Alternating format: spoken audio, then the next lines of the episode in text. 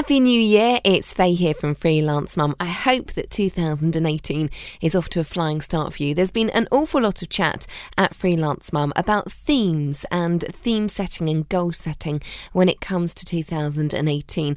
And there's lots of different ways, of course, that you can approach your new year. Perhaps the word resolution just doesn't quite work for you. Possibly it's about making a promise to yourself.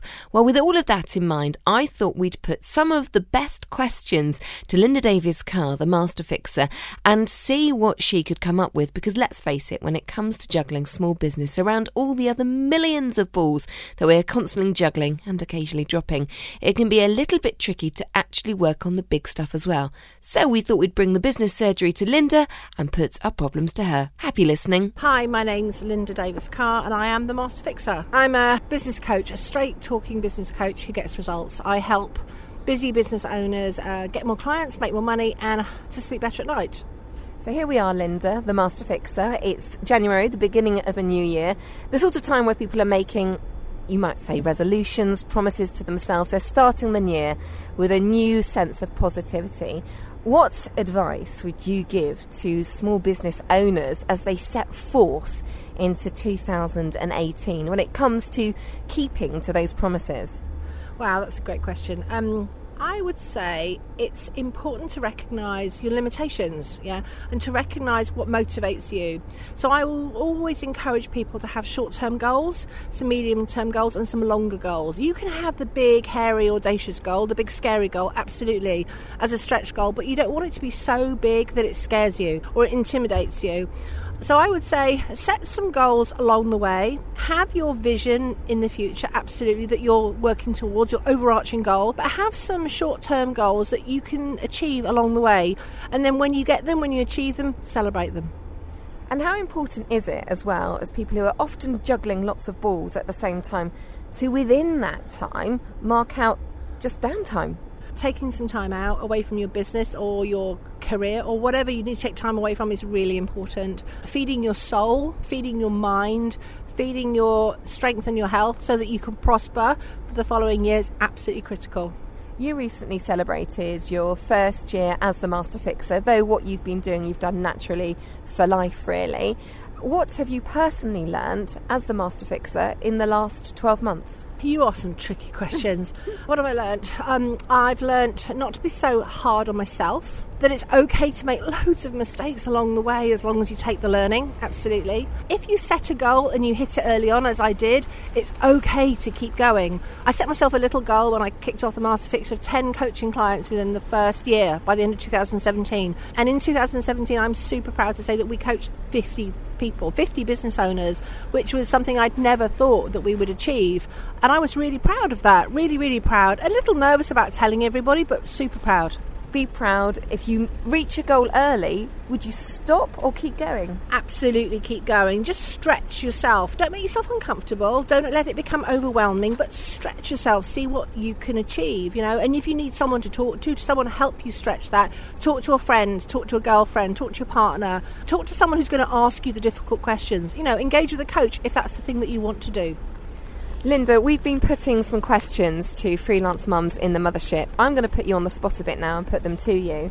This is a great first question to kick things off, and this comes from Rin Hanbera, and she's a copywriter, runs a small copywriting agency. The question is this: how do you prioritise your to-do list? No matter what I do, I always seem to be juggling so many things.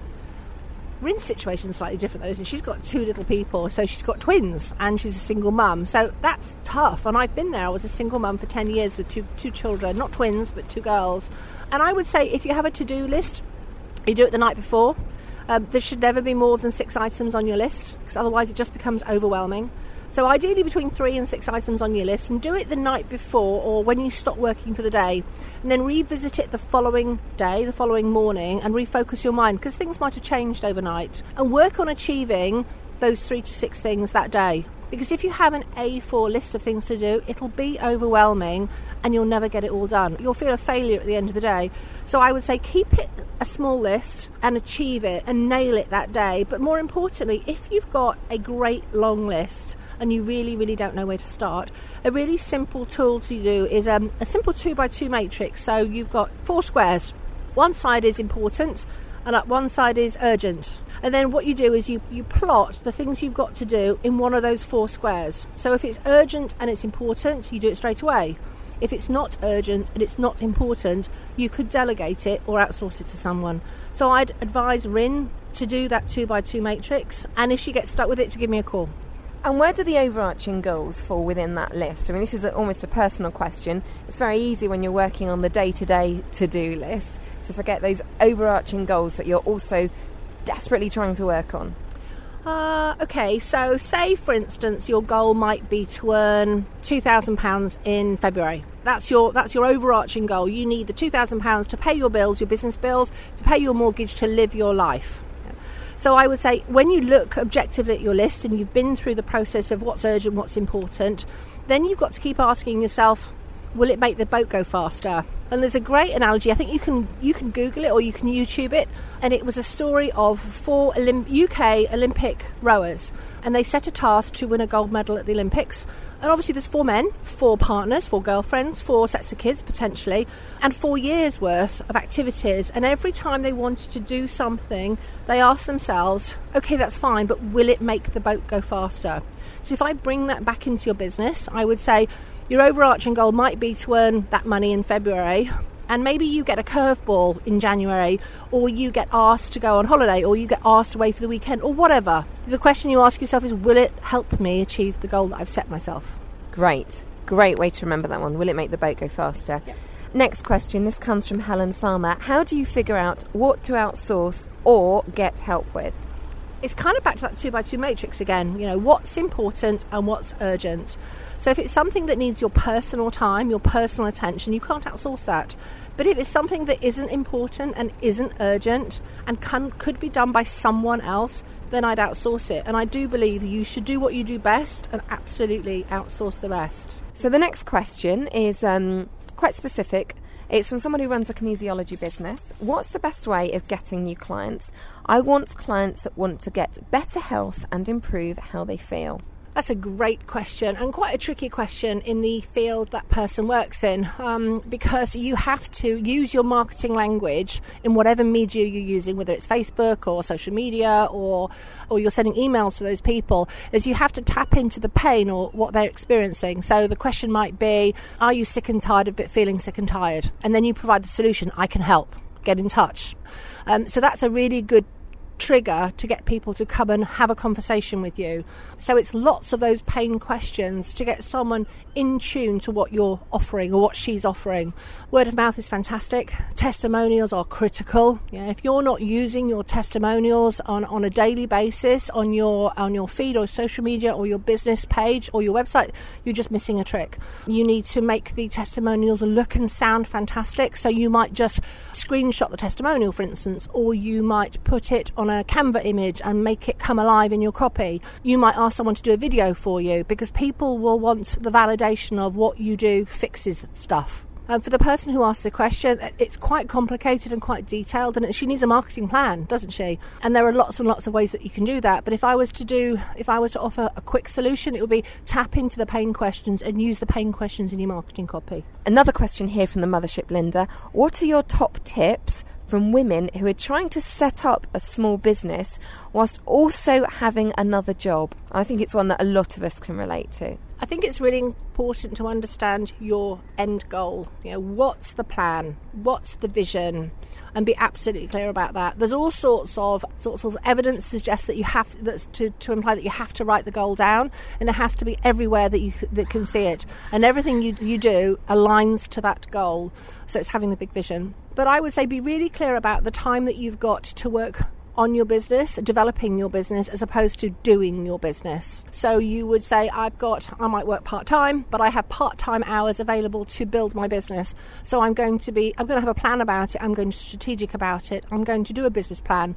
I'm going to work out who my ideal clients are. I'm going to identify what my market is, what my niche, what's my idea, what's my proposition, you know, what's my unique selling point, what's my point of differentiation? How can I attract the type of customers who are going to be attracted to the type of service or product that I've got, and how am I different from the other people who are doing what I'm doing as well. So be absolutely clear about what your point of differentiation is, who your ideal client is, and how you're going to get to those people.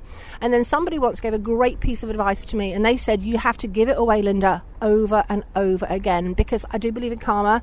Stuff does come back, it goes full circle. But also, you have to be humble when you're starting. You need those customers, you need them saying great stuff about you. And I wouldn't say you have to give it away forever, but I do think you have to give it away over and over again to get that recognition and get that feedback.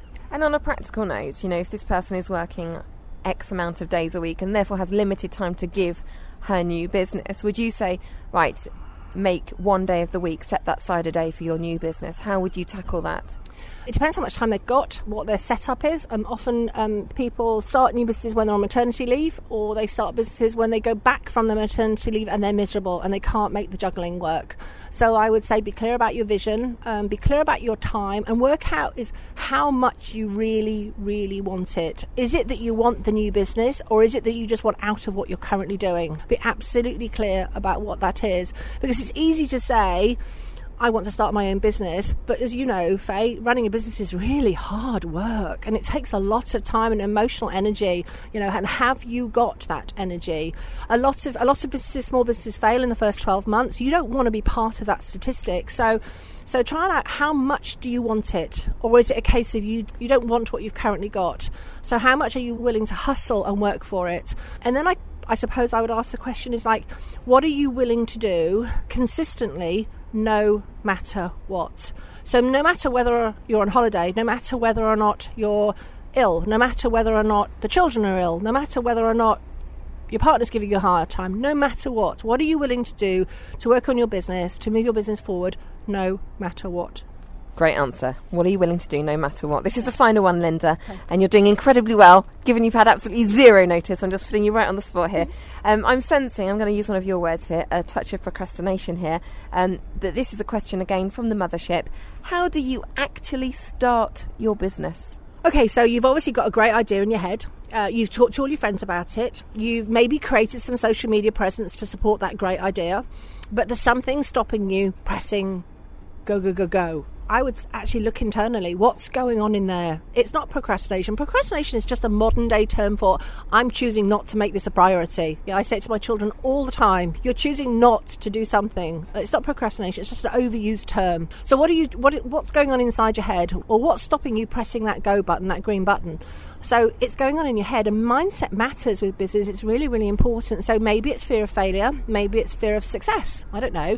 Maybe it's fear of something else. People laughing at you. Whatever, you know, but you've got to be clear about what's going on in your head about your business, and you need to talk to someone about that, because it's easy to procrastinate all day long, fleeting around on social media, looking at cute pictures of kittens, yeah, whatever it is that lights your fire, but you can waste all day thinking about it. So it's either talking to someone who knows you really, really well, who's going to give you that straight talking, or engaging with someone who's going to shine the light on you and ask you the tricky questions and talk to you about your business in a straight talking way, you know, and coaches do that really, really well.